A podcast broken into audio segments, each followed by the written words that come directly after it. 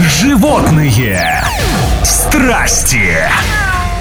Привет всем, кто в ответе за тех, кого приручил. С вами Маша Сафонова. Сколько кошек можно держать в квартире и чему научились пингвины в Москве, сейчас узнаем.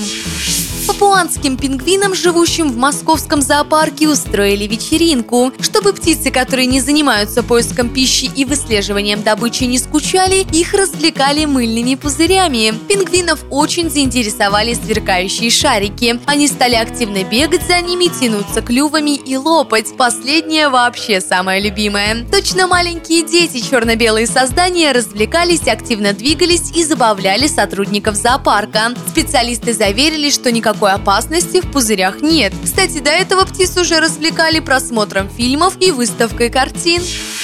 В одном из российских регионов ввели квоту на домашних животных. В Кировской области с конца зимы начнут вести перепись домашних питомцев. Также специалисты пояснили, сколько максимум четвероногих можно держать дома. Рассчитывать предельное количество хвостов можно по формуле. Надо сперва умножить норму предназначенной жилплощади, например, 18 квадратных метров, на количество жильцов – а затем из общей площади жилья отнять получившееся число. Результат – это свободные метры, которые официально может занять любимец. Главное, чтобы влез в норматив. Так, к примеру, семья из трех человек может завести одну большую или двух маленьких собак в квартире свыше 57 квадратных метров. Зато один человек может законно делить крышу над головой с 20 кошками в 34-метровой однушке.